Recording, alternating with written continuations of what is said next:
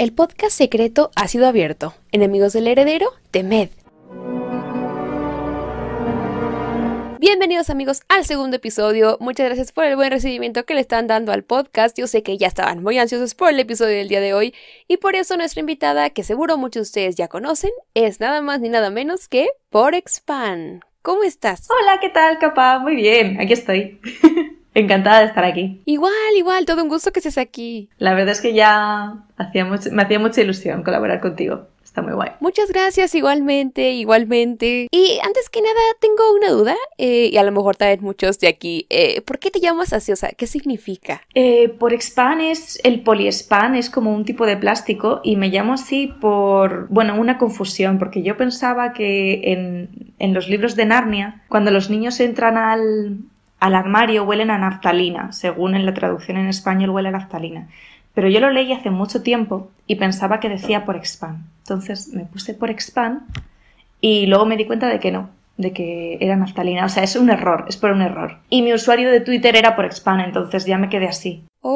Vaya, no tenía ni idea. O sea, acá en México no significa nada. Y yo siempre me pregunté qué significa. O sea, llegué incluso a pensar que era porque, pues, como tu nombre es Paloma, ¿cierto? Sí, eso es. Pues como que tenía algo que ver con la P, no sé, como que a lo mejor sí te decían de cariño o algo.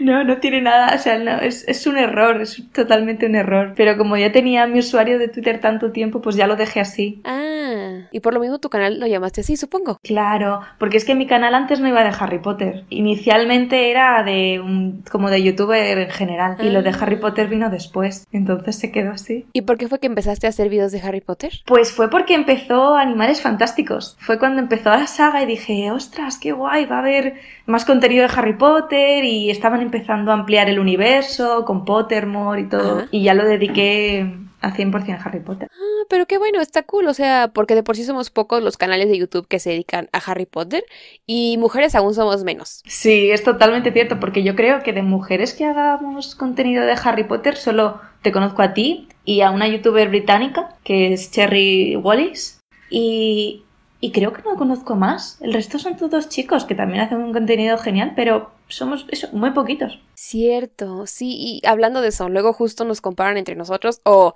nos ponen a competir y yo la verdad que no le encuentro mucho sentido. Sí, sí, es totalmente cierto cuando, no sé, alguna vez, no me suele pasar mucho, pero sí que he leído alguna vez comentarios tipo, capa es mejor que tú o tú eres mejor que capa, es como, no tiene nada que ver o con otro youtuber en español que también que hace cosas de Harry Potter, Kai, eh, Kai es mejor que tú o tú eres mejor que él y es como no tiene nada que hacer, no, no porque creas esta rivalidad, no somos rivales. Exacto, somos muy distintos, cada uno puede ofrecerte algo único y eso es lo mejor. Claro, no, no hay nadie mejor, somos distintos y cada uno lo hace a su manera y, Totalmente. y no hay que crear ningún tipo de rivalidad. Hay gente que quiere crearlas o, o la ve o, o piensa que es un cumplido decirte que eres mejor que otra persona o que eh, tu pronunciación es mejor. No, no hay que hacer eso. Somos todos una comunidad. También muchas veces vamos a coincidir en temas para los videos y pues es completamente normal. Claro, claro, es como es Harry Potter, al final vamos a coincidir en temas porque el, contenido es el que hay y tampoco hay mucho más, por mucho que siga expandiéndose. Es muy complicado, es, eh, cada una te lo va a contar de un modo, no pasa nada. Exacto, sí, cada uno lo va a contar a su manera, pero pues todo bien, amigos. Al menos creo que de nuestra parte todo bien. Sí, sí, sí, sí. Estamos todos bien. Estamos todos muy cool. Y ahorita que dijiste de la pronunciación, quiero también de una vez que hablemos de ello, porque, uff, estoy segura, eh, ya los conozco, que van a empezar a decir de que, ay, así no se dice. Sobre todo con un personaje en particular, que así le dicen ustedes allá en España, y pues seguro ya saben a cuál me refiero, que Hermione es distinto allá, ustedes le dicen Hermión. Es distinto, es, es, es, complicado porque, bueno, a ver, cuando yo, yo veía las películas en español, en el doblaje de España, entonces cuando vi por primera vez que realmente se decía Hermione, pues fue, fue extraño para mí, pero no le di mucha más importancia. Lo que ocurre es que en el doblaje de España eh, se adaptan muchas, eh, muchos nombres a cómo se habla aquí. No es como en el lenguaje de Latinoamérica, que sí que tenéis más eh, nombres tal cual son en inglés. Eso nosotros no lo hacemos. somos mucho más de, de españolizarlos todos, de, de, pasarlo a nuestra fonética. Entonces, Hermione queda, queda extraño, creo, en, en español. Entonces dijeron Hermión, no sé por qué, y se quedó así. Ok. ¿Y hay otro personaje al cual le cambian el nombre allá o ella es la única? No, creo que es el único que es más raro. Es el más complicado, es eh, el, único que destaca en, Harry Potter, creo que es ese. Luego hay en otros idiomas, hay, cambian los nombres por completo. Nosotros hemos cambiado la pronunciación de Hermione, de Hermione y Hermione, pero hay nombres en francés o en otros idiomas, en italiano, que son completamente distintos. Ah, sí, sí, sí he visto. Por ejemplo, eh, recuerdo que en italiano Snape es Severus Pitón. Y ese, pues sí me parece que es como que un gran cambio, ¿no? Snape por Pitón. Sí, es, increíble. Y también en, francés es eh, Severus Rogue, Rogue, no es Snape, es Rogue, es distinto y, las casas se llaman distintas. Sí, es cierto, eso he visto que en portugués cambian mucho, por ejemplo. Eh, Hufflepuff me encanta. ¿Cómo era? Lufa, lufa. Sí, esa es, me encanta. Sí, a mí también me suena muy bonito. Es muy bonito. Gryffindor es Gryffinoria y me acuerdo porque me suena como a zanahoria. Sí, sí, sí. No recuerdo ahorita bien cómo son las demás, pero sí me acuerdo que cambian por completo. Slytherin era algo así como que con, ese también creo. Sí, en, francés es Serpentard, entonces sí que es muy parecido. Y Ravenclaw es Serdale, Gryffindor es Gryffondor en vez de, en vez de Gryffindor. Y. ¿Cuál más? Y Hufflepuff creo que la dejan tal cual. Pero Draco, por ejemplo, no es Draco, es Drago. Hay como nombres que cambian por completo. Por completo. Y, y bueno, supongo que es cosa de cada, de cada eh, traducción que realmente luego tiene sentido porque hay juegos de palabras muy muy muy inteligentes. Eh, en catalán por ejemplo hay algunas que son y en francés también el sombrero seleccionador. No me acuerdo ahora cómo es pero es muy buen juego de palabras en francés. Y es distinto o sea son decisiones que decidieron tomar para el libro que luego para las películas pues quedan muy en evidencia. Pero claro, no se sabía, no se sabía entonces. y para las películas el doblaje, pues eso, eh, cada país lo hace un poco como, como le parece y, y sí que lo de Hermione genera mucha, mucho conflicto.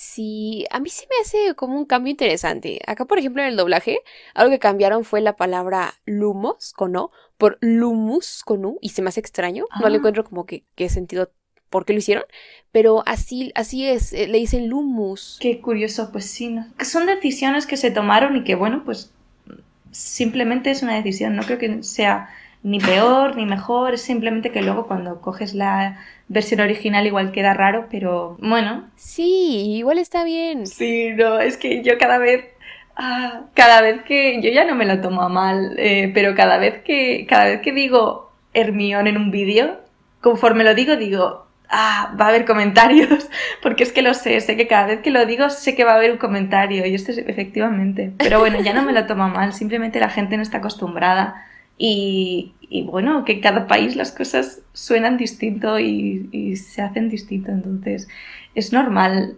somos diferentes, no pasa nada. Tenemos que ser amigos, si algo nos enseña el torneo de los tres magos es que somos amigos, no enemigos. Así que amigos, ya los conozco, no se burlen, no comenten esas cosas, o sea, no, depende del país de donde sean, pues cambian algunas cosas y eso está bien. Yo soy de la idea de que pues cada quien le diga como guste y no hay problema, si le quieren decir Hermión, díganle así, si a mí, por ejemplo, a mí no me molesta, a mí hasta me suena bonito, a mí, sí me gusta, me gusta el acento de Hermión. Sí, eso es, chicos, cooperación mágica internacional. Y pues no sean groseros, amigos.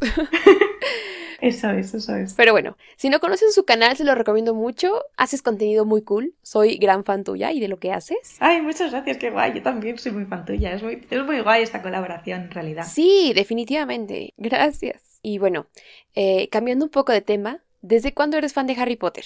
Desde los 10 años. Yo empecé a leer los libros con 10 porque yo esperé mi carta de Hogwarts. O sea que... Oh, ¿a poco? ¡Qué cool! ¿Y si la recibiste? No. No. no, en ese momento no, no la recibí. Yo creo que es por ese lío que hubo en el ministerio entre los años no sé qué y no sé cuántos y, por eso no la recibí, pero...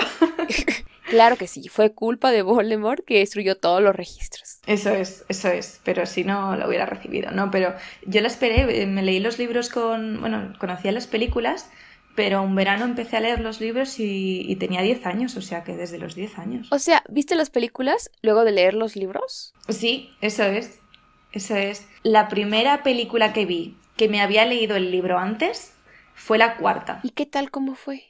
La gran excepción porque es, es, precisamente la película que empieza a saltarse más cosas de los libros que, de que no hay en las películas. Por ejemplo, pues no, hay un montón de tramas y subtramas de personajes que no están. Entonces, claro, yo esperaba ver a Winky, a Ludo Bagman, un montón de cosas y no estaban. Claro, sí, yo me imagino. Es que sí, la película es buena, claro pero si la comparas con el libro es como de me falta esto y esto y esto y esto. Sí, sí, sí, sí, sí. Es totalmente es buenísima, me encanta la película, pero cuando salí del cine, claro, fue me esperaba todo y obviamente no era todo. Mi libro favorito justo es El Cáliz de Fuego. Cuando leí por primera vez fue como de que, wow, todo lo que no nos contaron en la película, todo lo que omitieron, que, bueno, justo pues es el tema del día de hoy, que vamos a hablar sobre las cosas de, de los libros que sentimos que faltaron definitivamente en las películas. Pero antes, para los que no sepan, tú eres Slytherin y quería preguntarte, antes de que cambiemos de tema abruptamente, si tú cuando leíste los libros pensabas que eras Slytherin o hiciste el test y lo supiste, ¿cómo fue eso? Mm, no, de hecho yo al principio pensaba que era Ravenclaw porque sí que tengo, mi casa híbrida sería Ravenclaw, o sea, Raven, bueno, sí, la casa híbrida. Eh, yo al principio pensaba que era Ravenclaw y un amigo que fue mi compañero de piso me empezó a decir, tía, no, tú eres Slytherin, eres Slytherin porque mira lo que has hecho, mira lo que sé. Y es como que yo estaba en denial de que yo no era Slytherin y finalmente me di cuenta de que sí, que efectivamente eres Slytherin y ahora estoy súper orgullosa. Pero yo al principio pensaba que era Ravenclaw. Entonces fue porque me di cuenta de, que me iban diciendo, mira esto, lo has pensado de este modo, eso es más típico de un Slytherin que de un Ravenclaw. Oh, vaya, fue como tu sombrero seleccionador. Sí, sí, sí, sí, sí. ¿Tú lo sabías desde el principio que eras Slytherin? Me pasó algo parecido más o menos, porque yo cuando vi las películas pensaba que era Gryffindor, la más Gryffindor. Pero bueno, hasta que hice el test y me di cuenta que era Slytherin por las características y todo. Pero entonces, ¿tú hiciste también el test o ya no? Sí, no, yo el test lo he hecho, es que la cosa es que lo hecho tantas veces que me han salido todas las casas. Pero las que más sin duda son Slytherin y Ravenclaw. Hufflepuff me ha salido muy poco y también Gryffindor. Pero no sé, a veces lo hago. Digo, voy a hacerlo a ver qué, qué pasa hoy. Te entiendo. ¿Lo has hecho recientemente? No, últimamente hace, hace un par de años que no lo he hecho, pero, pero antes lo hacía muchísimo. Sobre todo cuando se lo hacía un amigo o algo así, decía, pues voy a hacerlo yo ahora contigo y yo qué sé. Es que varía luego porque te hacen preguntas diferentes. Sí, sí, sí, sí. Sobre todo es que también depende de si prefieres un gato atigrado o un gato blanco. Es como... Ajá, o que si prefieres cara o cruz. Y es como de que mm, con eso como que es muy al azar, creo. Sí, sí, sí. Sí que porque también hay muchas preguntas que son muy específicas, pero en el buen sentido, tipo de ¿qué es el objeto que más te llama la atención? Entonces, ese objeto sí que suele ir un poco más en personalidad con la casa. Y sí que hay preguntas que dices, esta pregunta tiene sentido. Es cierto. Aunque también he visto que a veces el propio test de, te da elegir entre dos casas. A mí no me pasó, pero sé que sí llega a suceder a veces, ¿no? Es verdad. A una amiga le dio, pero a mí nunca. Qué padre, yo siempre quise que me saliera. Algún día nos saldrá, no te preocupes. Sí, algún día tiene que. Pero bueno, ahora sí vamos a hablar directamente del tema del día de hoy, que es de las cosas que nosotras sentimos que debieron haber estado en las películas, que son muchas, claro. Pero si tuvieras que elegir alguna, por ejemplo, ¿cuál crees que sería la que más tuvo que estar? Sí o sí. Sí o sí. Es que son tantas, pero creo que la que más me fastidió y me parece que, no sé si ha sido tu último vídeo, es el beso de Harry y Ginny. Sí, es el último. Justo, ¿verdad? Es, está, pero me fastidió tantísimo cómo lo hicieron, que creo que es el que más me ha fastidiado de todos. Ese es el que tendría que haber estado para mí bien hecho. Sí, es una escena muy rara y me parece muy incómoda. Sí, es muy incómodo. Es, es una situación, es una escena que tendría que ser emocionante y es, es muy rara. Que de por sí la relación de Harry y Ginny en las películas es casi nula. No la desarrollan en lo más mínimo. Hicieron de Ginny un, mueble. Totalmente. Sí, sí, sí. Totalmente cierto. Es, es, es, es que no, no, no mola. Yo hice un vídeo sobre esto y investigando un poco fue, o sea, me di cuenta porque sí que sabía que Ginny era un mueble en las películas, pero no sabía por qué. Y investigando y leyendo fue que me di cuenta de que el guionista, Steve Kloves, eh, ama a Hermione. Entonces, al haber más protagonistas chicas, que Ginny cobra un poco más de protagonismo partir de la quinta o cuarta película, bueno, libro, pues como que le dio menos personalidad a Ginny porque competía con Hermione por el amor de Harry, entre comillas. Según él. Eh, según él. Porque los que leímos los libros sabemos que ni al caso. Sí. Él quería que Hermione acabara con Harry, en su mente le hubiera gustado, entonces eh, todo lo que hizo de eh, poner a Ginny en peor lugar fue para ensalzar a Hermione. Es como si solo un director hiciera las películas, que al final son solo la visión de una persona, ¿no? Aprobado por la autora y, por mucha más gente, pero si el guion solo lo hace una persona a lo largo de todas las películas, tiene mucha libertad para cambiar. Entonces, para cambiar lo que quiera con respecto al original o hacerlo a la interpretación del que él quiera, porque al final se puede interpretar de muchas maneras cosas que escribe, que es un poco lo que pasa. Así que, a ver, tengo un gatito aquí. tu gatito. Oye, ¿y no lo has colocado en alguna casa de Hogwarts ya? Es algo que yo haría definitivamente. Sí, totalmente. Sí, sí, sí, ya, ya le pues. Totalmente. De hecho, tardé un poco en ponerle en una casa porque era demasiado pequeño, eh, pero ya tiene una personalidad y creo que es Hufflepuff. Hufflepuff. ¿A poco? Sí, porque le encantan los mimos, es súper mimoso, le encanta dormir y tiene mucha ansiedad, se pone muy nervioso y cuando viene gente es como un poco miedoso, pero luego si te conoce te quiere muchísimo, muy leal, entonces le veo muy Hufflepuff y es muy tierno entonces. Uy, voy a quitarle de aquí porque mm, se pone encima del teclado. Ven aquí, Fideo, vamos guapo.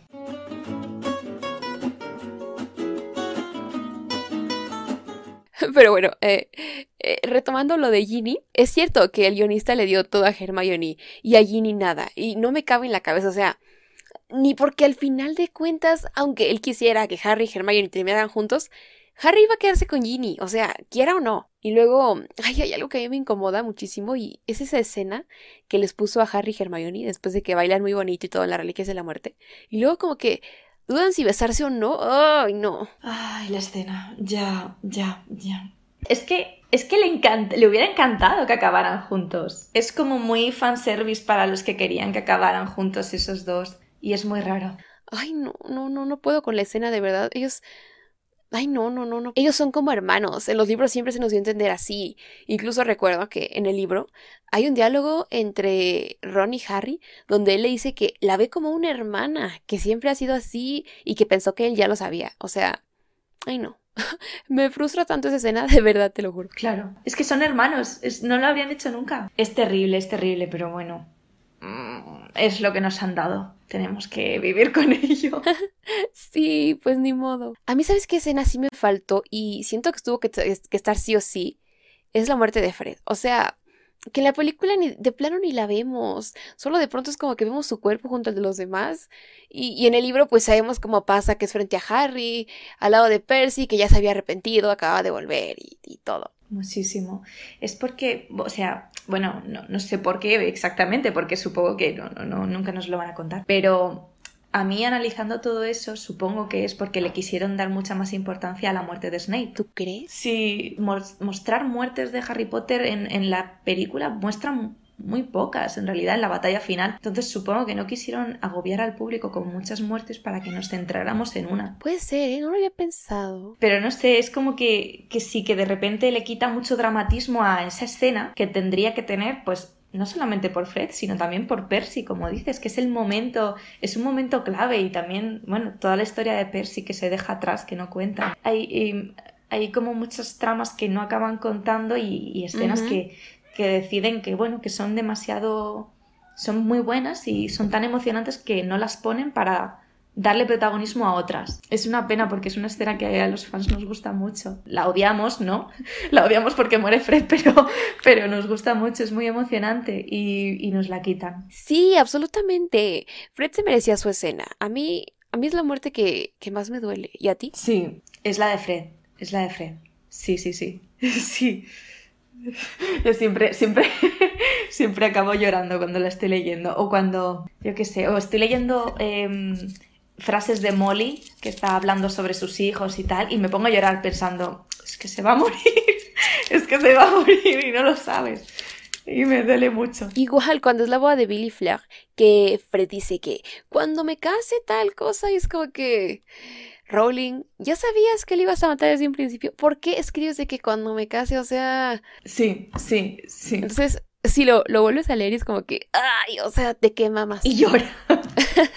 y después de la de Fred, ahí me pesa mucho la de Dobby. Oh. Jo, es que además Dobby, claro, porque en las películas tampoco se ve todo el protagonismo que tiene Dobby, pero Dobby aparece todo el rato en todos los, casi todos los libros, ¿no? Ajá, sí. Desde el Cáliz de Fuego salió en todos. Claro, porque ayuda mucho a Harry en, en el torneo de los tres magos y, y hace muchas cosas, sale mucho, entonces como que los lectores del libro le hemos cogido más cariño y luego en la película realmente la muerte da mucha pena y, y, te hace, pues eso, sentir cosas pero sí que es cierto que, que, que, tiene mucho más valor en los libros. Y además sale súper distinto porque como lo hicieron a través de, de, CGI, pues ya se ve muy raro. Antes se veía mejor. Sí, a mí me gusta más cómo se ve en la segunda. Siento que se ve como más eh, realista. Sí, está mejor conseguido en la cámara secreta, qué curioso. Y no sé si fue por presupuesto o por el artista era distinto, la verdad es que no tengo ni idea. Es extraño, quién sabe. ¿Qué otra escena consideras tú que hizo falta?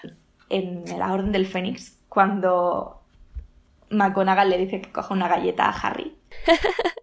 oh, me encanta, sí, sí, sí, sí. Es súper graciosa, me hace mucha gracia. Es como que se, en los libros se ve muchísimo más también la relación que tiene eh, Harry con McGonagall, que es casi como pues muy maternal, ¿no? Y es una pena que eso no se vea tanto. Cierto, sí. Y se pierde un poco porque también, aunque en las películas también se ve que McGonagall odia a Umbridge, es que en los libros está todo el rato. Sí, sí, se odian, se, se odian un montón, se odian muchísimo. Y, y, y, no sé, hay tantas escenas buenas de, de, conflictos de, que son mucho más sutiles en la película, claro. Un par de peleas y tal, pero ya está. Porque obviamente no es la historia principal, lo cual es una pena, debería ser la historia principal. Te queremos, McGonagall. sí. Ay, y luego que hace, que también le dice, Harry, eh, aunque sea lo último que haga, tú vas a ser Auror. Da igual lo que diga esta señora, tú vas a ser Auror porque yo lo digo. Eso me hace mucha risa. Sí, tienes razón. Es definitivamente muy gracioso y, y, debió de estar ahí. Otra escena que me parece que debió estar era el funeral de Dumbledore. O sea, en la película siento que pasa muy X. Ya, bueno, hicieron, hicieron como lo de las varitas, de iluminamos las varitas, en plan, guau, se ha muerto. Y ya está. Sin pena ni gloria, sino cuando en el libro pues tiene un funeral muy emotivo y todo. Va un montón de gente de todo tipo a presentar sus respetos, la gente del agua, centauros. Eh, se oía por ahí aún el lamento de Fox. O sea, yo igual entiendo que hubieran salido pues muy caros los efectos especiales de todo, o no sé, pero pues solo como que lo cortaron y, y pues no sé, aunque solo le hubieran hecho algo, un funeral chiquito, no sé, pero algo, algo, no sé, que, que importara, algo más simbólico. Es una tragedia a nivel pues internacional, mágico y sí que lo hacen como si fuese cualquiera. Sí, o sea, es como de que se muere Dumbledore y, y es de, vamos con la siguiente película. Ya, directamente dijeron, bueno, tenemos que eliminar escenas. El funeral de Dumbledore, nos da igual. Hicieron eso. Tal cual. Y además que habría sido muy épico, muy... Habría sido un buen momento de juntar muchos mensajes ahí, no sé. Es como, ¿qué hacéis? Es muy importante, ¿qué habéis hecho? Sí, ¿qué hicieron? Ay, a mí también una de las cosas que, que se me hacen así como escenas que me faltan son también, eh, que en realidad en la película luego hicieron bastante bien, pero faltan, que son conversaciones para conocer mejor a Luna y a Neville. Eh, por ejemplo, la escena de San Mungo, en la que van a ver a los padres, bueno, van a ver al padre de Ron y se encuentran a Neville con sus padres y ahí conocemos bueno, Hermione y Ron es cuando se enteran de que los padres de Neville siguen vivos y de que Neville se avergüenza un poco de, de, cómo están sus padres. Y esa escena también me parece tan importante que también es de las escenas por las que le coges mucho, mucho cariño a Neville, ¿no? Y no está todo eso, y bueno, en realidad San Mungo también es divertido porque se encuentran a Gildero y Lockhart y tal, entonces también es gracioso, pero esa escena no está y mm, me parece también que falta. Ay, sí, también es algo muy importante para Neville. Justo que dices de eso, no sé si has visto un fanfilm muy bueno que hay que se llama eh, Neville Longbottom and the Black Witch. No lo he visto. Me lo han recomendado, pero no lo he visto. Igual te lo recomiendo, es muy bueno, me encantó. Probablemente ha sido el fanfilm que más me ha gustado. La trama es desde que capturan a los Longbottom, los torturaron y así, eh, pero también meten un poco de Neville yéndolos a visitar a San Mungo Y pues se me hace muy interesante porque está como que sí bastante apegado a lo que pasó. Claro, rellenan espacios porque pues no sabemos a, ciencia cierta todo. Pero me parece que tiene mucha calidad y no dura mucho. Está cortito, pero me parece muy bueno. Pues yo lo veré. Sí que es cierto que los fanfilms, bueno, he visto pocos, pero a veces me molesta eso, que no sigan el canon. Bueno, el de Voldemort en general me, me molestó muchísimo, muchas cosas. Sí, me pasa igual. Me pasa igual. La de los orígenes del heredero no me gusta mucho tampoco. Sí, tengo esa espinita clavada con algunos fanfilms porque sí. Pero este sí, este es bastante apegado, te digo, entonces sí te lo recomiendo bastante. Y luego de fanfilms, no es un film, pero fan que me ha gustado mucho es eh, A Harry Potter Musical, ¿lo has visto? Nunca, y también no paran de recomendármelo. ¡Buah! Es maravilloso, es increíble. Eh, bueno, yo lo he visto en muy mala calidad porque está en YouTube, terrible calidad. Necesito los subtítulos porque hay cosas que no se escuchan bien, pero te lo, recomiendo muchísimo a todo el mundo, es genial. Sobre todo, bueno, Harry Potter, eh, eh, a Harry Potter Musical y a Harry Potter Sequel. Y, y, es que te ríes tanto, es muy gracioso y hay cosas que ha cogido eh, bueno, que no son canon, pero que hace muy bien, tipo, yo qué sé, pues el personaje de Snape es muy gracioso, el personaje de Voldemort y Quirrell también son muy graciosos. Es como una reinterpretación de los libros y exageración de los personajes y es muy gracioso. Es largo porque dura como unas, horas, unas cuantas horas, es como si fuese un musical. Eh, bueno, es un musical. Pero, ¿en dónde lo daban? Eh, ¿Tipo tipo Broadway o algo así? eso no, sí nunca he sabido. No, fue a un nivel más pequeño, pero se hizo muy grande. De hecho, el protagonista luego salió en Glee y es un actor famoso que se llama... Oh, no me acuerdo ahora mismo. Chris... Ah, lo tendría que buscar. Pero ahora es un actor famoso. Era una universidad, un grupo de teatro de la universidad, que hizo el musical, se hizo viral en internet y a partir de ahí pues han hecho convenciones y han hecho un montón de cosas. Y luego el grupo de teatro continúa o continuó y hacía muchas obras de teatro que también son divertidas. Pero para mí la de Harry Potter obviamente tiene, tiene algo muy, muy, muy especial. Oh, vaya, qué padre. Estaría bien que lo grabaran de nuevo, con un nivel más profesional o algo, y pues si lo subieran a YouTube o algo, estaría bien. Sí, estaría súper bien. Sé que lo han interpretado más veces en algún sitio y que creo que piden que no se haga. En plan, que más gente que lo quiera hacer que no lo recree no sé si por derechos o porque es suyo, supongo, o algo, pero no se puede.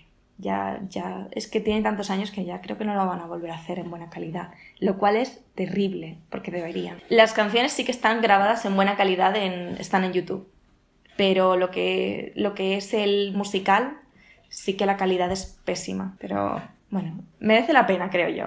Si pasas más allá de, de la barrera de la calidad, pero pero está bien. Lo tengo que ver, sí, a ver si me hago un tiempo. Suena muy interesante y de verdad que sí me lo han recomendado mucho también. Ya tiene rato que me lo recomiendan. Ya, no pasa nada, hay muchas cosas que... Hay muchas cosas que no he visto tampoco, o sea que no pasa nada. Es que parece que lo tenemos que haber visto todo, pero, pero no.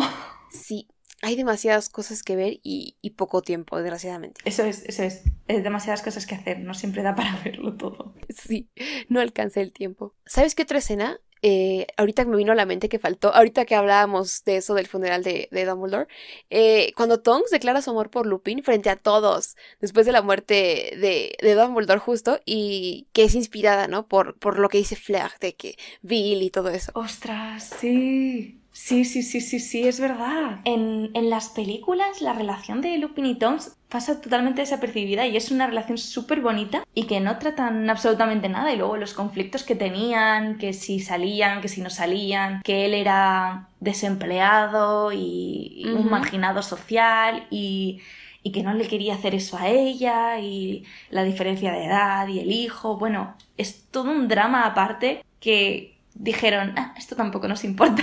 Ajá, sí, queda absolutamente ignorada su relación. Y lo peor es que ni siquiera te explican por qué es que cambia tanto de look. Creo que si no lees los libros ni siquiera podrías saber que es el mismo personaje que vimos antes, que tenía el cabello morado y todo. O sea, de verdad que no. Claro, sí, es totalmente. Sí, sí, es que además, como le ponen un peinado así como castaño, cortito y tal, mm, no no sabes quién es, no la reconoces, porque en la película anterior tenía el pelo chillón. Es una decisión que no tiene sentido. Sí, y luego no te enteras ni en qué momento se casan o tienen a su hijo. Y, y de pronto solo es que Harry le dice a Lupin de que cuando lo ve con la piedra de la resurrección, que eh, Lupin, tu hijo. Y es como de que, mm, ¿cuál hijo? Ay, es que no sé, lo de Lupin, la verdad, Lupin y el pequeñín es que lo hicieron muy mal. Tenía un significado muy guay y lo dejaron ahí totalmente en plan, bueno, no importa. No, no es sobre Harry, entonces no importa. Sí, quedó muy olvidada su relación y pues su hijo, ¿no? Más. Y bueno, también Flair, sí, esa es como que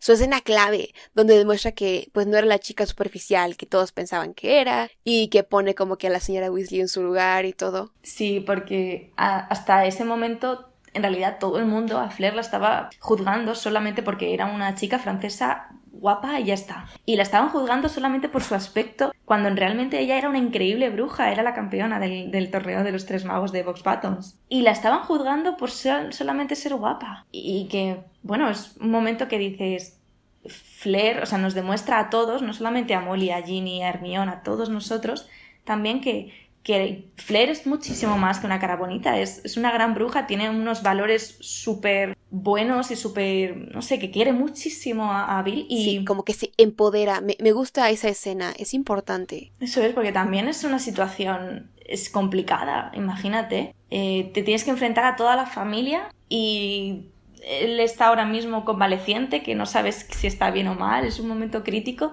y ya lo lleva súper bien. Y claro, es el momento en el que le cogen respeto. Pero hasta ahora no le tenían, se burlaban de ella todo el rato. Sí, aunque debo decir que me daban risa los conflictos que tenía con la señora Weasley. claro, eran divertidos, pero imagina, yo los veo ahora y pienso estar yo en la perspectiva de, de ella, si fuera yo ella, sería complicado. Porque la única persona que medio le defendía era Harry y Ginny y Hermione decían, ah, eso es porque es guapa, la defiendes porque es guapa. Y es como, no es el caso, es que realmente ella es una gran bruja. Sí, me gusta su personaje, era como que, no sé, muy directa, o no sé, pero me parece un personaje femenino fuerte, que se pudo haber como que explotado un poco más y todo eso. Sí, eso es. Y mm, también otro personaje femenino que me gusta gustaría que hubiesen explotado más en los dos sitios, no solamente en las películas, también en los libros, es Petunia, que aunque en los libros siempre la vemos como la tía malvada de Harry, sí que hay un momento en los que vemos que ella realmente se preocupaba mucho por Lily, al final era su hermana, y que aunque le tenía mucha envidia y no la apreciaba mucho, en el fondo le tenía algo de cariño. Es cierto, sí, que tenía un porqué eh, fuera el que ella fuera tan mala con Harry, que empezó por envidia y rencor hacia su hermana, por ser bruja y ella no, que le envió una carta a Dumbledore pidiéndole que la dejara ir a Hogwarts, que le envió una carta a Dumbledore pidiéndole que la dejara ir a Hogwarts, ajá. Pareciera que no es tan importante, pero pues sí tiene un trasfondo. Eso es. Era terrible, pero era un personaje que tenía matices, no solamente mala. Hubiera estado muy bien para el personaje de la película. Claro. Es que es una pena. Le quitan muchos matices a todos los personajes. Una vez que lees los libros, no vuelves a ver las películas del mismo modo. O sea, te siguen gustando, por supuesto, pero estás como de que, ay, es que falta esto, y esto, y esto, y también esto. Sí, eso es. Le buscas, sabes cuándo, dónde están los fallos y sabes dónde están, ay, esto debería haber sido así o esto debería haber sido de otro modo. Sí, definitivamente. Ves a los personajes desde otra perspectiva totalmente. Y también hay otro matiz que es Hermione, cuando en las películas le da el puñetazo a, Draco, que es épico. En el libro lo hace pues un guantazo y lo hace porque Draco insulta a Hagrid y eso no se ve tanto en las, en las películas, sí que se ve que está pues burlándose un poco y tal, pero en un momento en el que, que, en el libro queda claro que lo hace por eso y son matices que se pierden, que Hermione era increíblemente leal a, Hagrid y cuando Draco le insulta, ella no puede evitarlo, pierde los nervios, le da una torta y luego le amenaza con la varita. Es otra escena que me hubiera gustado que incluyeran. Que bueno, está, pero no del todo. Sí, Tienes razón. Y ahorita que mencionaste eso del puñetazo, me vino a la mente cuando se agarran a golpes Harry y uno de los gemelos con Draco, porque como habían perdido en Quidditch contra Gryffindor, él estaba ardido y se pone a insultar la casa de los Weasley que apestaba, que Molly era fea, gorda y que no sé qué. Y, y vamos, se agarran a, golpes. Ya.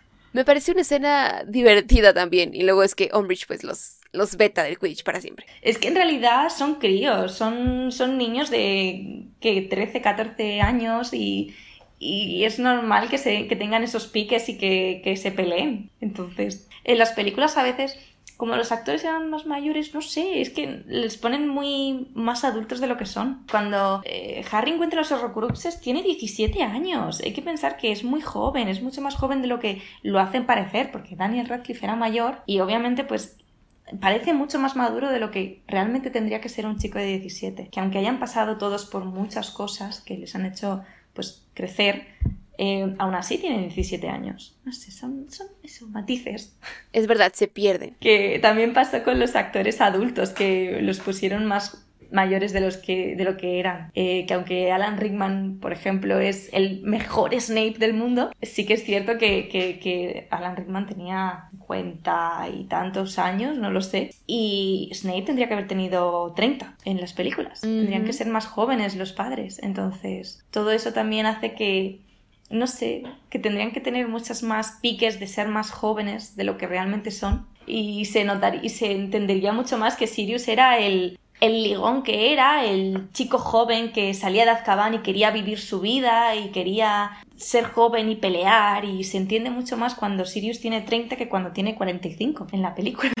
Entonces, hay cosas que entiendes mucho mejor cuando dices, ah, claro, es que la edad de estos personajes realmente no es la que refleja las películas. Sí, son matices de los personajes que se pierden. Por ejemplo, ahora que mencionas Snape, cambia mucho en las películas y en los libros. Es mucho más suave, solo como que estricto y no cruel como muchas veces era. Lo hacen más un mártir sin que sepamos que gracias a él es que Voldemort se entera de la profecía y todo eso. Sí, eso es. En la película mm, lo hicieron mucho más perdonable, lo hicieron menos cruel y no, no es tan villano, que te pudieses, que pudieses empatizar con él. Y mm, eh, porque bueno, obviamente tenían mucho menos espacio para que empatizásemos con él. Y tiene luego pues muchas fases antes de arrepentirse y por qué se arrepiente y por qué luego actúa de otro modo. Em, tiene muchísimas más capas y es más difícil categorizar a Snape como bueno malo, es más difícil en los libros que en las películas. En la película directamente no te dejan opción. Ah, Snape es totalmente bueno, todo lo hizo por amor. Y creo que en los libros te da la opción más a a que no estás seguro. Sí, también Dumbledore justo. Si solo ves las películas como que no sabes por qué hace las cosas o que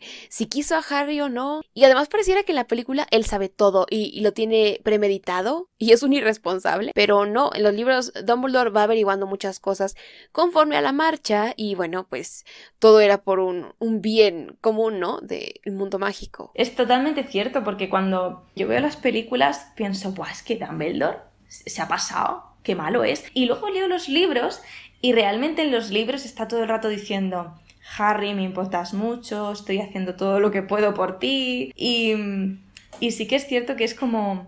Es que Dumbledore tampoco sabía lo que hacía. Le dejan muy de manipulador y efectivamente era, era manipulador, pero porque él quería conseguir una cosa, pero lo que ocurre es que tampoco sabía cómo hacerlo bien. Entonces él decía, bueno, pues tengo que hacer todo lo que pueda para que esto salga así. Y bueno, pues cometió errores, pero no era tan malo. Era un señor que, que parecía que lo sabía todo y luego nos damos cuenta de que era humano. Como que lo comparan mucho con Gandalf del Señor de los Anillos, como si fuese una persona todopoderosa, un sabio, que era muy sabio, pero no era no estaba por encima de nadie, solo igual en cuanto a habilidad física, pero era tan humano como todos, entonces cometía muchos errores y en las películas lo dejan muy muy de Dios, cuando realmente no era nada así. Entonces lo dejan como Dios malo, como un, como un Dios que hizo cosas muy malas y muy manipuladoras, pero el pobre no sabía más. Definitivamente. Creo que Dumbledore es un personaje muy diferente en los libros y en las películas también. Sí, sí, sí. Bueno, y además sobre todo porque hay cambios de actor y los actores lo hicieron distinto. Sí, también. Todos conocemos el dijo Dumbledore calmadamente. sí. Y en la película es terrible. Es lo grita. Sí, muy diferente, que le grita, lo sacude y no sé, parece que lo va a agarrar a golpes. Es muy violento, es muy violento. Sí, eso todo, todo el mundo nos ha quedado aquí en el corazón, no tiene sentido. Creo que si Richard Harris hubiera seguido siendo Dumbledore, habría sido más apegado al del libro, porque yo siento más apegado a su Dumbledore que el de Michael Gambon. Sí, probablemente sí, porque Richard lo hubiera seguido interpretando más o menos igual. Hubiera tenido muy complicado hacer las escenas de acción porque Richard Harris estaba muy mayor. Mm, sí, tiene razón. Sí, con el duelo de Voldemort en el ministerio le hubiera sido complicado. Sí, y también en, en, la sexta película lo hubiera tenido difícil, pues con la barca, con los inferi y todo esto. Pero sí que lo hubiese hecho más, pues eso, más calmado, más más Dumbledore. Es que mm, Gambon lo hizo muy violento, muy alterado. ¿Crees que haya sido porque así le dijeron o simplemente lo quiso hacer así? Ni idea, la verdad, eso, eso no lo sé. Al menos nadie le dijo, nadie le dijo que no lo hiciera así, entonces. sí, seguro que sí. Y bueno, ya que mencionaste la sexta película, Uf, o sea, es todo un caso. Y creo que hizo falta la historia de Voldemort, que en la película no nos cuentan casi nada y, me frustra un poco la, la, poca atención que le dieron a todo, el asunto de los Gaunt y, y, prefirieron como que enfocarse en el drama romántico adolescente. Ah, uh, por supuesto. Nada, nada, de los Gaunt cero. Es de las que menos me gustan porque no cuentan el libro. Por dos, es la peor adaptada, considero yo. Sí, es que es terrible en cuanto a guion. No sé, tiene cosas buenas, pero tiene, eh, tiene cosas terribles. El libro es que es, que es otra, es, otra es una locura. Ese libro es increíble por toda la historia que cuenta, por todo lo que aprendes de Voldemort. Es muy importante porque al final tampoco, este libro también humaniza a Voldemort y que es importante también para Harry, para desmitificar la imagen del villano que no es todopoderoso, es también humano, eh, tiene sus horrocruxes y sus cosas, pero es humano. Sí, a mí me gusta mucho conocer cómo es que pues fue haciendo todo poco a poco o hasta el por qué eligió esos objetos, ¿no? Como esos horrocruxes. Claro, entonces todo eso se lo eliminan y dejan la imagen pues también de Dios, de un villano inalcanzable hasta el final que muere también de una manera muy rara en las películas. No sé, son decisiones que tomaron que no... con las que no, me, no estoy de acuerdo, no me gustan.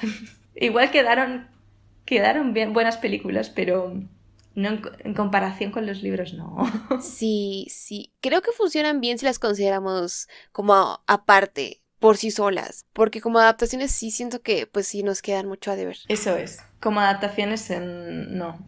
Harry Potter hubiera sido una buena serie, porque lo hubieran podido contar todo a lo mejor. No sé. Sí, puede ser que como una serie. Sí, ay, a ver ahora qué sacan. Que han vuelto a retrasar Animales Fantásticos. Ay, sí, ya lo han atrasado mil veces. Y luego con lo de Johnny. Pobres películas, están malditas. ¿Tú aún sientes emoción por verlas? Tengo emoción por saber el contenido que sacan, pero con todo lo que sale últimamente de noticias relacionadas, sobre todo con sobre todo lo que más me fastidia es JK Rowling. Entonces, me da mucha pena con lo que está pasando todo con las películas, porque se ven afectadas. Entonces, tengo ilusión, pero... Es verdad, como que te van matando un poco la ilusión. Sí, eso sí es como que cuando dices, bueno, una cosa más y luego sale otra más y es como, madre mía, ¿qué va a ocurrir con estas películas? Y, y ya no sabes si estás feliz porque van a salir más películas o no tienes ilusión. Como, esto me debería hacer mucha ilusión, ¿qué está pasando? Sí, tengo ilusión, pero ya no tengo la ilusión de la magia que salían antes, ¿no? Con las películas, no sé, es distinto. Sí, sí, sí te entiendo. Ya no sabes ni qué va a pasar y como que eh, tienes sentimientos encontrados. Eso es. También me pasó que la segunda película de Animales Fantásticos no me gustó tanto por, bueno, cosas personales del guion que creo que no, no sé, me costó mucho entenderla. Y yo creo que debería entender la película y me costó mucho. Y entonces quiero que la mejoren en la tercera, pero no sé si lo van a hacer por, por todo lo que está pasando. Entonces es como muy complicado. Hay muchas cosas que están jugando ahí un papel importante en estas películas. Bueno, es cierto que la segunda es más compleja que la primera. Siento que la primera es más ligera y solo como que de introducción a los nuevos personajes. Eso es, totalmente. Y hay muchos animalitos. y ya está. Es que la primera, la primera es muy infantil, es, es como la piedra filosofal, que es muy infantil para meter a niños en la, en lo que es las películas. Ándale, sí. Y ya hasta la segunda, creo que se metieron como a, tratar de contarnos mucho, pero en poco tiempo y a la vez no nos contaron nada. Sí, pero para mí se metieron demasiado. Se metieron mucho en trama, o sea, lo cual está bien, me gusta que se metan en trama. Pero creo que no está bien del todo entregada. No sé, el guion se me hace espeso en algún momento. Supongo que es personal. ¿Sabes qué? Yo pienso que más que el guion, fue culpa de cómo está editada la película. No sé si has visto las escenas eliminadas de la segunda. Todas no, todas no, he visto algunas. Bueno, hay algunas ahí que siento que eran importantes para el desarrollo de la película. Por ejemplo, hay una que es en el Blu-ray, que es como un inicio alternativo, donde se ve que Credence no murió y quedó ahí como que un pedacito de él ahí, el, pues como que, como, un, como el, el humito, y, y, de que se va volando.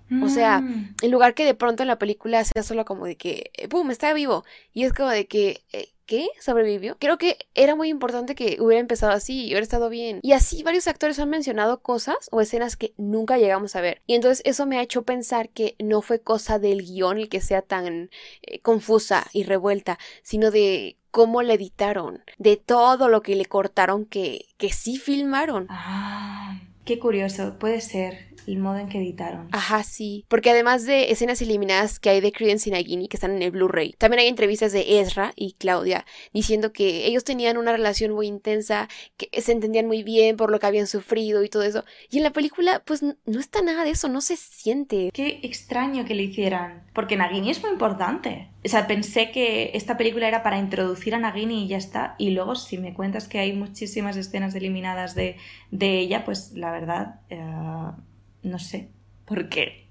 Porque se planteó como, como que ella tendría un papel más principal y luego decidieron que no. Sí. A mí me parece raro el cómo montaron algunas cosas. Eh, a mí me gusta más la segunda que la primera, pero de pronto sí, eh, se saltan como que de una cosa a otra y podría resultar confuso, como que sientes que algo pasó en medio de todo eso, como que cortaron. Bueno, yo siento como que recortaron cosas. Pues qué extraño, la verdad. Sí, porque sí que lo podían haber, y podían haber recortado de otros sitios. No sé, el, el señor este que estaba. eh, uf, no me recuerdo su nombre, hace tiempo que no la veo. El que le quitan la cosita de, del ojo, que era familia de. Yusuf Kama. Sí, Yusuf, ese. Su historia como que le dieron mucho tiempo y creo que no era tan importante al final. Sí, me parece que le dieron demasiada atención y a las predicciones de Taiko Dodonus, que al final pues no los llevaron a nada. Sí, estas son las cosas que yo digo que es como... Es raro porque unas cosas tienen mucho contenido en la película y luego lo verdadero importante que es la trama de ellos, de su pasado y lo que vamos, lo que se dice luego en el cementerio ocurre como muy compactado, muy rápido. Y sí que es cierto que puede ser totalmente... No lo había pensado, la verdad que hubiese sido cosa de la edición y no del guion en sí, sino que es la edición que lo han recortado, han recortado lo que no debían. Sí, sí, a mí esa impresión me da. Así que será culpa del que editó y de eh, David Yates, que pues es al final, el que al final de cuentas toma las decisiones. Sí, sí, David Yates, David Yates, ay. sí, la verdad es que me hubiera gustado, me, me, encantaría que cambiaran de director de vez en cuando, porque, jo, es que David Yates, estoy, estoy un poco cansada de David Yates. Ha hecho muchas cosas bien, pero tengo, tengo curiosidad por saber qué, qué haría otra persona, porque al final es lo mismo que Steve Claps, que es la visión de un solo hombre y me gustaría ver qué ve otra gente, cómo lo interpretaría otra persona, que creo que lo podrían hacer mejor que David Yates. Ay, por favor. ¡No, gatito! Bueno, pues cambiamos de tema radicalmente porque el gatito se ha puesto a hacer ruido, así que este es el corte. y está comiendo. Así que eh, retomemos el tema de las cosas faltantes, que no sé ni en qué nos quedamos antes. Entre ellas, creo que eh, también hizo falta el sacrificio de Regulus Black. Sí, ah, y es, es, es, tan importante, es un rompecabezas de quién será RAB, es muy importante para la trama. Y luego saber quién era Regulus, por supuesto, que es un Slytherin que mola mucho y también queda ahí en el olvido. Entonces, no solamente porque sea Slytherin, sino porque es un personaje que que es un misterio que dura mucho tiempo en los libros y que quién será y todo eso y, y tú como lector te lo estás preguntando y en, en, las películas quedó totalmente olvidado. Claro, y nos explican su relación con Kreacher, el por qué se sacrificó, que se arrepintió de ser un mortífago, sí. Kreacher, bueno, todavía, Kreacher además es súper importante y que luego se redime y es muy guay y, y todo y también lo dejan ahí muy, muy amargado, que es la imagen inicial de él, pero, pero bueno, sí, en general los elfos domésticos no los trataron demasiado bien en las, en las películas. Pobre Kreacher, si solo le faltaba un poquito de amor. Sí, que lo habían tratado siempre muy mal y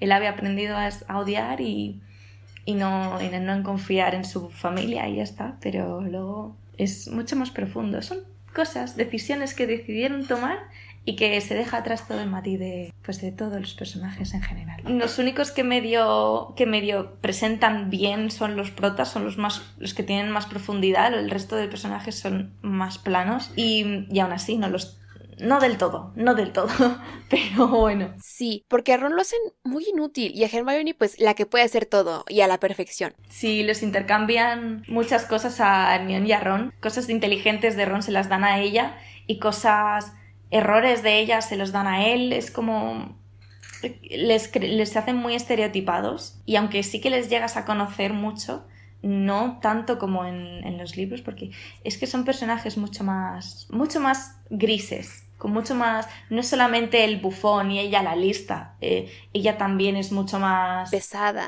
intensa. Muy intensa, eso es. En el cuarto libro se pone súper pesada con lo de los elfos domésticos y hasta sus amigos dicen, tía, para allá, y que hace cosas muy crueles también, se porta mal, dice cosas feas de Myrtle. Sí, y de Luna también. De Luna, sí, de, de Flair, todo eso no sale. Y entonces crean a una Hermione perfecta y ella no era así. Claro, y ni siquiera era la mejor en todo. Se le complicaba defensa contra las artes oscuras, no podía ser un patronus fuera de las prácticas en el ejército de Dumbledore, nunca pudo, y, tampoco pudo hacer eh, pasar la prueba del Bogart en el examen, ¿no? Sí, y luego que Ron no era tan tonto como lo presentan, que Ron sabía muchísimo, era muy buen estratega, era muy creativo, era un poco, bueno, lento en algunas cosas con respecto a Hermione, pero porque era vago, no porque no fuera inteligente. Sí, y también pues era un niño. Sí, eso es. Y también una de las cosas que sí que es mm, mala de Ron que no llegó a las películas es que se metía, bueno, también Hermione, en realidad todos se metían con Luna al principio y,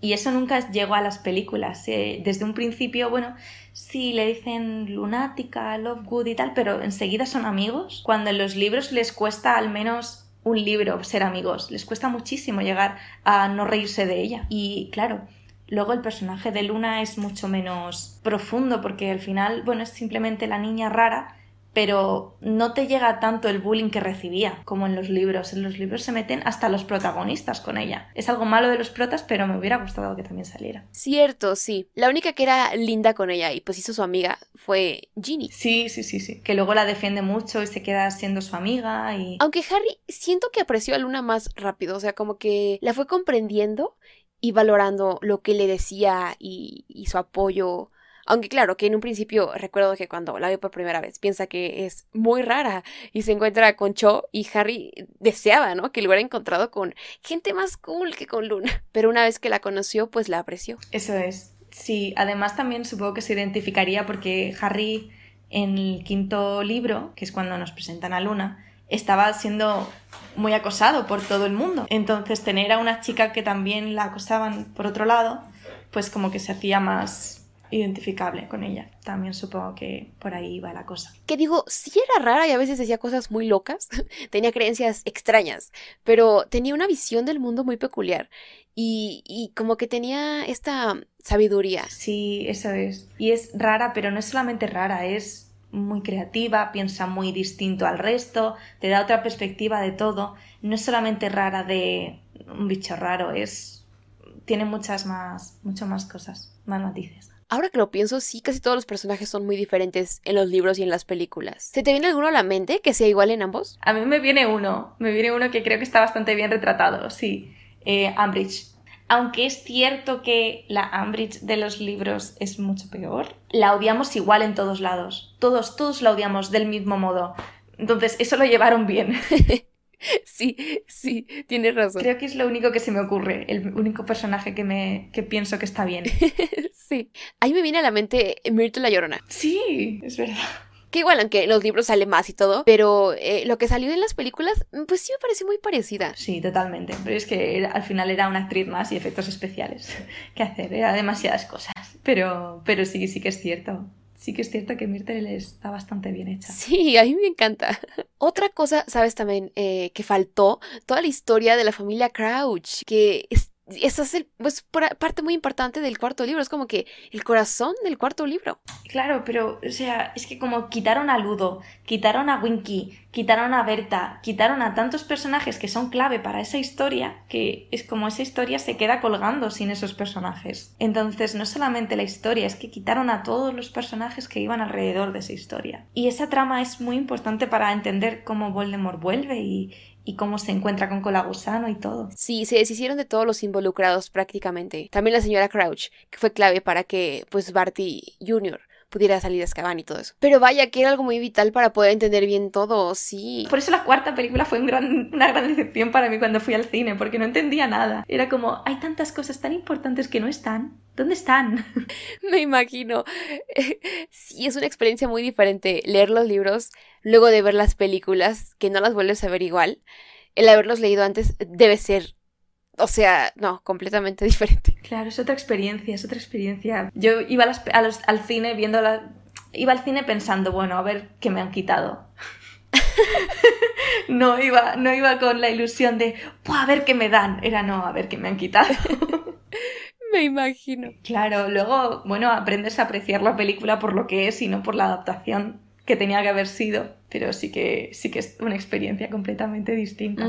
Yo creo que desde la tercera película es donde vienen más los cambios. Por ejemplo, algo tan básico como que en el libro nos explican quiénes eran Canuto, Cornamenta, Lunático, y en la película nunca lo dicen. Y creo que era importante o sea, solo un par de líneas eran, ni siquiera eh, CGI. Es totalmente cierto. Yo em, tardé muchísimo en darme cuenta de que en las películas nunca lo decían, porque como eh, el libro lo leí, bueno, sí que vi la película antes, pero era bastante pequeña, entonces yo creo que no lo entendía todo. Es como, alguien que no ha leído el libro lo entiende, lo entiende del todo, porque hay tantas cosas de los merodeadores que se dejan fuera que si no lo sabes, no, no tiene sentido. Ajá. ¿Cómo era su amistad de, fuerte, que se hicieron animados por Lupin? O la relación que tenían con Snape. Sí, tampoco entiendes por qué Snape odiaba tanto a Lupin y a, Sirius. No entiendes por qué les intenta fastidiar. Hay tantas cosas que están fuera que no. que no. que deberían estar. Sí, los merodeadores es eso. Es otra historia entera que decidieron eliminar. Dijeron, todo esto todo esto en una bolsa y a la basura. sí, y otra cosa que eliminaron es toda la trama del príncipe mestizo. Apenas si se menciona. Cuando, bueno, o sea, es el título del sexto libro, pero en la película no tiene ningún peso y no tiene ningún sentido. Y al final en la película dice Snape, yo era el príncipe mestizo y ya está. Y es como, bueno, ¿y qué más da? Si no le habéis dado importancia al libro, o sea, esa trama en el libro es como como que en el, libro es todo un... Sí que es cierto que es mucho de, Harry preocupándose por lo que hace Draco, pero en la película se acaban centrando solo en eso, cuando la parte de quién es el príncipe mestizo es un acertijo, es como los libros, como la cámara secreta, quién es el heredero de Slytherin, quién es el, el príncipe mestizo, todo ese esa trama de misterio queda totalmente eliminada en la película y es como muy emocionante en el libro. La sexta película tiene unas decisiones que yo no entiendo que yo hay cosas que digo, ¿qué habéis hecho? ¿Qué habéis hecho? Estoy de acuerdo, es como de que... ¿Qué? Yo no tenía esperanza. Cuando, cuando fui a ver esto al cine, vi la sexta, dije, ¿qué he visto? Y yo ya con las otras dos no tenía esperanza. Y me gustaron bastante, es decir que me gustaron mucho. Pero después de ver la quinta y después de ver la sexta, dije, ¿cómo voy a seguir teniendo esperanza con esto? Era muy difícil. Sí, al dividirla en dos le dieron como que un poco más su tiempo a todo. Sí, está bastante, está bastante bien porque sí que entiendes muchas cosas. Eh, te dan tiempo para entrar en contexto y entender cosas para la, en la primera parte para la segunda. Y creo que se entiende todo bastante bien. Pero sí que es cierto que el resto de películas no, no entiende, no se entiende. Creo que a partir de la 3 es donde empiezan a quitar más. Que digo, o sea, se entiende porque cada vez los libros eran más largos y eso. Es que la tercera sobre todo es compleja. Aunque está, creo que está bien, o sea, me parece que está bastante bien ah, adaptada. La película me gusta muchísimo, es mi favorita, pero sí que es cierto que es muy complicada. Sobre todo para un niño que está acostumbrado a ver la 1 y la 2, de repente le pones la 3, creo que es complicada. Y bueno, y obviamente a partir de la cuarta empiezan a quitar escenas y tramas lo cual lo hace más complicado incluso para nosotros adultos. Bueno, nosotros adultos, quiero decir, cuando yo, yo no era adulta cuando las vi, pero para mí ahora, si las viera por primera vez, hay cosas que no entendería. Sí, hay cosas que sin el soporte de los libros simplemente no podrías entender solo viendo las películas. Eso es, eso es, sí, sí, sí. Yo, hay, cosas en la, en la quinta película o en, en, la sexta que yo no entendería si no hubiese leído los libros. Entonces sí que es raro, me pregunto la experiencia de quien ve primero las películas. Supongo que se entiende todo perfectamente, pero hay tanto que te dan los libros que se entiende de otro modo, ¿no? Sí, justo por eso yo creo que es que hay tantas dudas que nos hacen en los videos luego, de que solo vieron las películas y no les quedan claras ciertas cosas porque no están bien explicadas, no están bien mostradas. Sí, totalmente. Yo una de las preguntas que más recibo es ¿por qué el Patronus de Snape es el mismo que el de Lily? Ah, sí, yo igual. Y creo que creo que la película lo explica bastante bien, pero es increíble las dudas que queda algo tan importante porque es la base de todos los libros y todas las películas es eso. Y hay mucha gente que no lo entiende, que acabó sin entenderlo solo por las películas. Y eso es súper...